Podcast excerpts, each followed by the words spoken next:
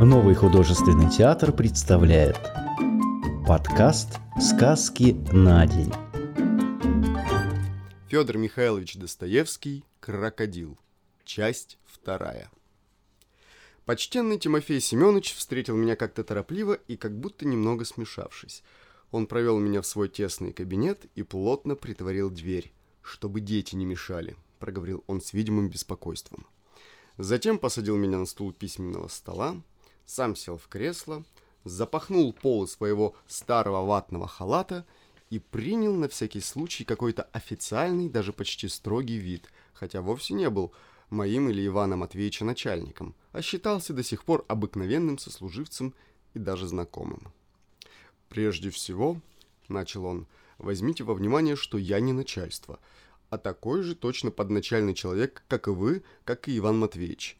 Я сторонас, и ввязываться ни на что не намерен. Я удивился, что, по-видимому, он уже все знает. Несмотря на то, рассказал ему вновь всю историю с подробностями. Говорил я даже с волнением, ибо исполнял в эту минуту обязанность истинного друга. Он выслушал без особого удивления, но с явным признаком подозрительности. «Представьте», — сказал он, выслушав, — «я всегда полагал, что с ним непременно это случится». «Почему же-с?» Тимофей Семенович, случай сам по себе весьма необыкновенный -с. Согласен. Но Иван Матвеевич во все течение службы своей именно клонил к такому результату. Прытокс, заносчив даже. Все прогресс, да разные идеи -с. А вот куда прогресс-то приводит. Но ведь это случай самый необыкновенный, и общим правилом для всех прогрессистов его никак нельзя положить. Нет уж, это такс. Это, видите ли, от излишней образованности происходит, поверьте мне. -с ибо люди излишне образованные лезут во всякое место и преимущественно туда, где их вовсе не спрашивают. Впрочем, может, вы больше знаете, прибавил он, как бы обижаясь. Я человек не столь образованный и старый, с солдатских детей начал, и службе моей пятидесятилетний юбилей сего года пошелся. «О нет, Тимофей Семенович, помилуйте. Напротив, Иван Матвеевич жаждет вашего совета, руководство вашего жаждет. Даже, так сказать, со слезами-с». Хм, «Так сказать, со слезами-с». Хм. Ну, это слезы крокодиловы. Им совсем можно не верить. Ну зачем, скажите, потянул его за границу? Да и на какие деньги? Ведь он и средств не имеет. Наскопленное, Тимофей Семенович, из последних наградных, отвечал я жалобно, — всего на три месяца хотел съездить. В Швейцарию, на родину Вильгельма Теля. Вильгельма Теля? Хм. В Неаполе встретить весну хотел. Осмотреть музей нравы животных. Хм, животных? А по-моему, так просто из гордости. Каких животных? Животных? Разве у нас мало животных? Есть зверинцы, музеи, верблюды. Медведи под самым Петербургом живут. Да вот он и сам засел в крокодиле. Тимофей Семенович, помилуйте, человек в несчастье, человек прибегает как к другу, как к старшему родственнику, совета жаждет, а вы укоряете. Пожалейте хоть несчастную Елену Ивановну. Это вы про супругус? Интересная дамочка, проговорил Тимофей Семенович, видимо смягчаясь и с аппетитом нюхнув табаку. Особо субтильная. И как полна, и головку все так на бочок, на бочок. Очень приятно-с. Андрей Осипович еще третьего дня упоминал упоминал, упоминался, и в выражениях весьма лестных. Бюст, говорит, взгляд, прическа, конфетка, говорит, а не дамочка, и тут же засмеялись. Молодые они еще люди. Тимофей Семенович с треском высморкался. А между тем вот и молодой человек, а какую карьеру себе составляются? Да ведь тут совсем другое, Тимофей Семенович. Конечно-с, конечно-с. Так как же, Тимофей Семенович? Да что же я-то могу сделать? Посоветуйтесь, руководите как опытный человек, как родственник. Что предпринять? Идти ли по начальству или... По начальству? Отнюдь нет торопливо произнес Тимофей Семенович. Если хотите совета, то прежде всего надо это дело замять и действовать, так сказать, в виде частного лица. Случай подозрительный, да и небывалый. Главное, небывалый, примера не было, да и плохо рекомендующий. Поэтому осторожность прежде всего. Пусть уж э, там себе полежит. Надо выждать, выждать.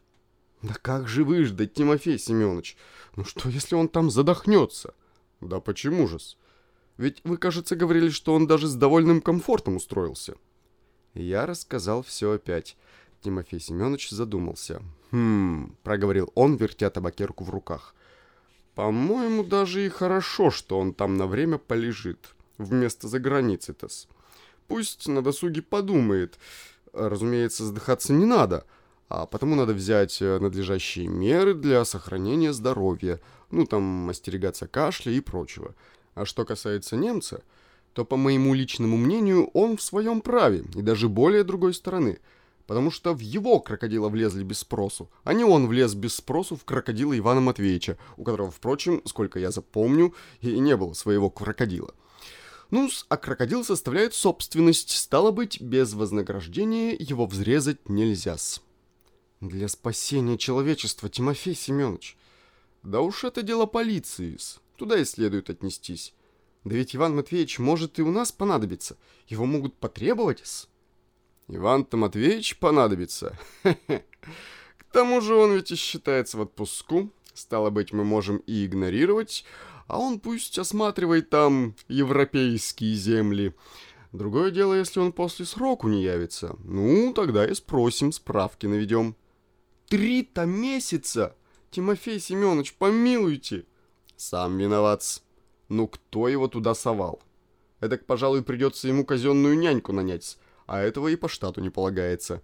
А главное, крокодил есть собственность. Стало быть, тут уже так называемый экономический принцип в действии. А экономический принцип прежде всего -с. Еще третьего дня у Луки Андреевича на вечере Игнатий Прокофьевич говорил. Игнатия Прокофьевича знаете? Капиталист при делах и знаете, складно так говорит. Нам нужна, говорит, промышленность. Промышленности у нас мало. Надо ее родить. Надо капиталы родить. Значит, среднее сословие, так называемую буржуазию надо родить.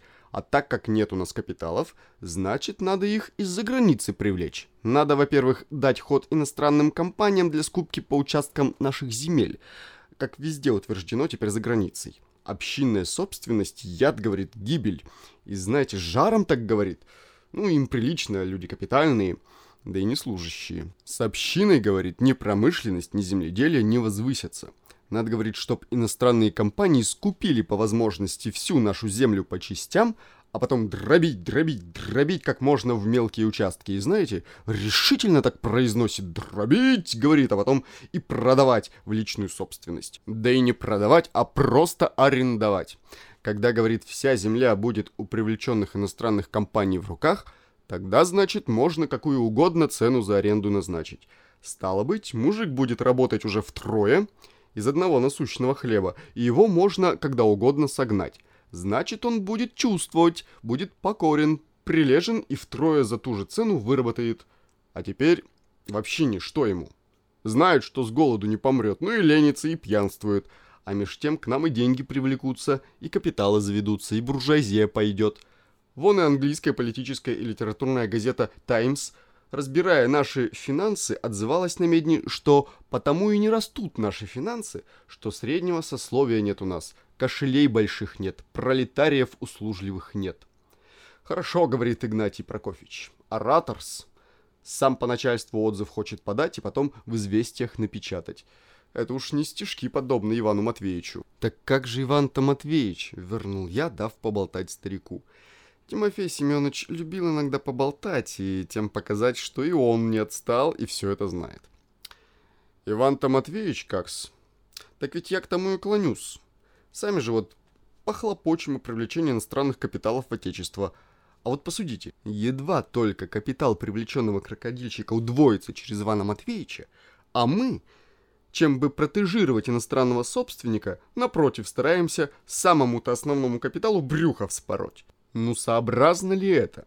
По-моему, Иван Матвеевич, как истинный сын Отечества, должен еще радоваться и гордиться тем, что с собою ценность иностранного крокодила удвоил, а, пожалуй, еще и утроил. Это для привлечения надобность. Удастся одному, смотришь, и другой с крокодилом приедет, а третий уж двух и трех зараз привезет. А около них капиталы группируются. Вот и буржуазия. Надобно поощрять. «Помилуйте, Тимофей Семенович!» — вскричал я. Да вы требуете почти неестественного самоотвержения от бедного Ивана Матвеевича. Ничего я не требую, и прежде всего прошу вас, как уже и прежде просил, сообразить, что я не начальство, и стало быть требовать ни от кого и ничего не могу. Как сын Отечества говорю, а, то есть говорю не как сын Отечества, а просто как сын Отечества говорю. Опять-таки, кто ж велел ему влезть в крокодила? Человек солидный, человек известного чина, состоящий в законном браке, и вдруг такой шаг. Сообразно ли это? Но ведь этот шаг случился нечаянно. А кто его знает? И при том из каких сумм заплатить крокодильщику, скажите-ка?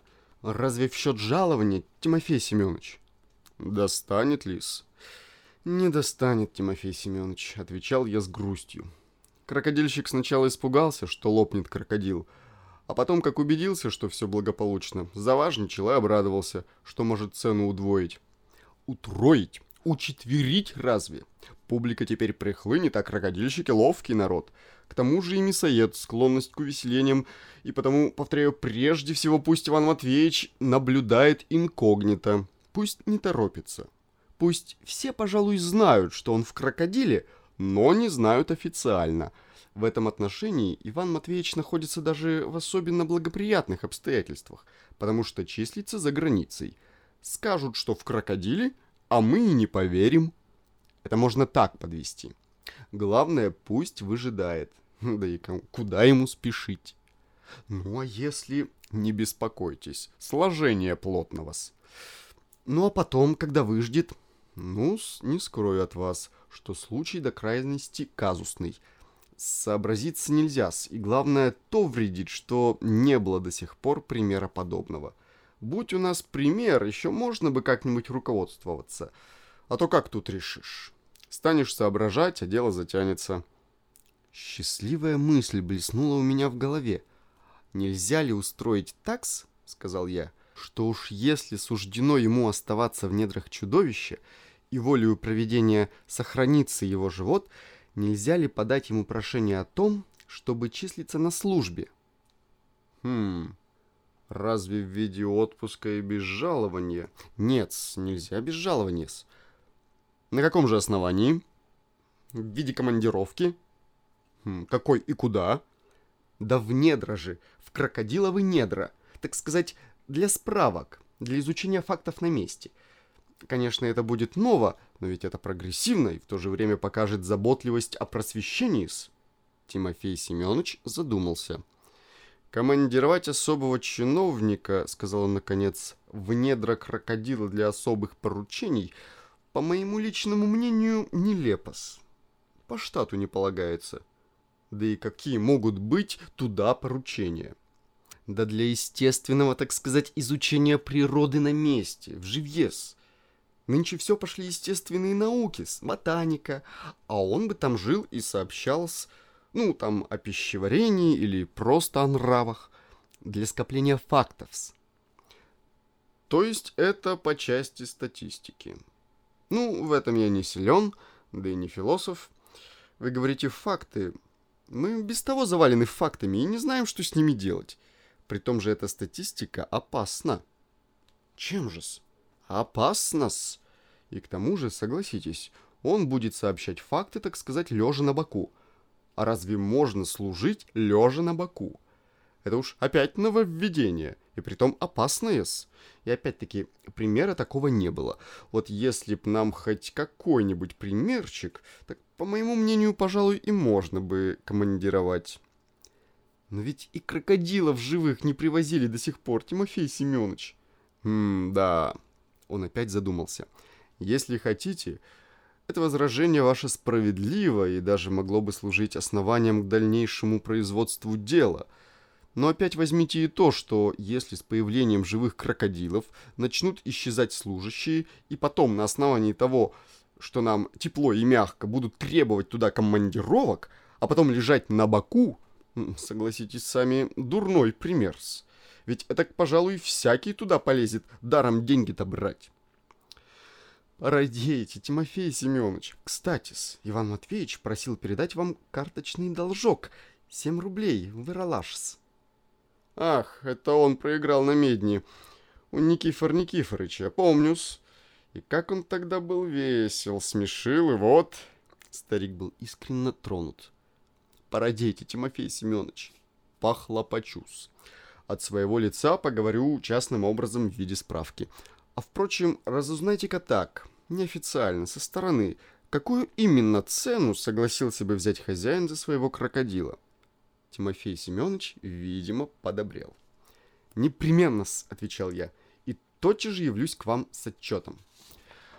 Супруга-то одна теперь, скучает. Вы бы навестили, Тимофей Семенович? Навещусь. Я еще давеча подумал, да и случай удобный. И зачем, зачем это его дергало смотреть крокодила? А впрочем, я бы и сам желал посмотреть. Навестите-ка бедного, Тимофей Семенович, навещусь. Конечно, этим шагом моим не хочу обнадеживать. Я прибуду как частное лицо. Ну-с, до свидания. Я ведь опять к Никифор Никифоровичу. Будете? Нет, я кузнику. Дас, вот теперь и кузнику. Эх, легкомыслие. Я распростился со стариком. Разнообразные мысли ходили в моей голове. Добрый и честнейший человек Тимофей Семенович, а выходя от него, я, однако, порадовался, что ему был уже 50-летний юбилей, и что Тимофей Семенович у нас теперь редкость. Разумеется, я тотчас полетел в пассаж обо всем сообщить бедняжке Ивану Матвеевичу, да и любопытство разбирало меня, как он там устроился в крокодиле, и как это можно жить в крокодиле. Да и можно ли действительно жить в крокодиле? Порой мне право казалось, что все это какой-то чудовищный сон. Тем более, что и дело-то шло о чудовище.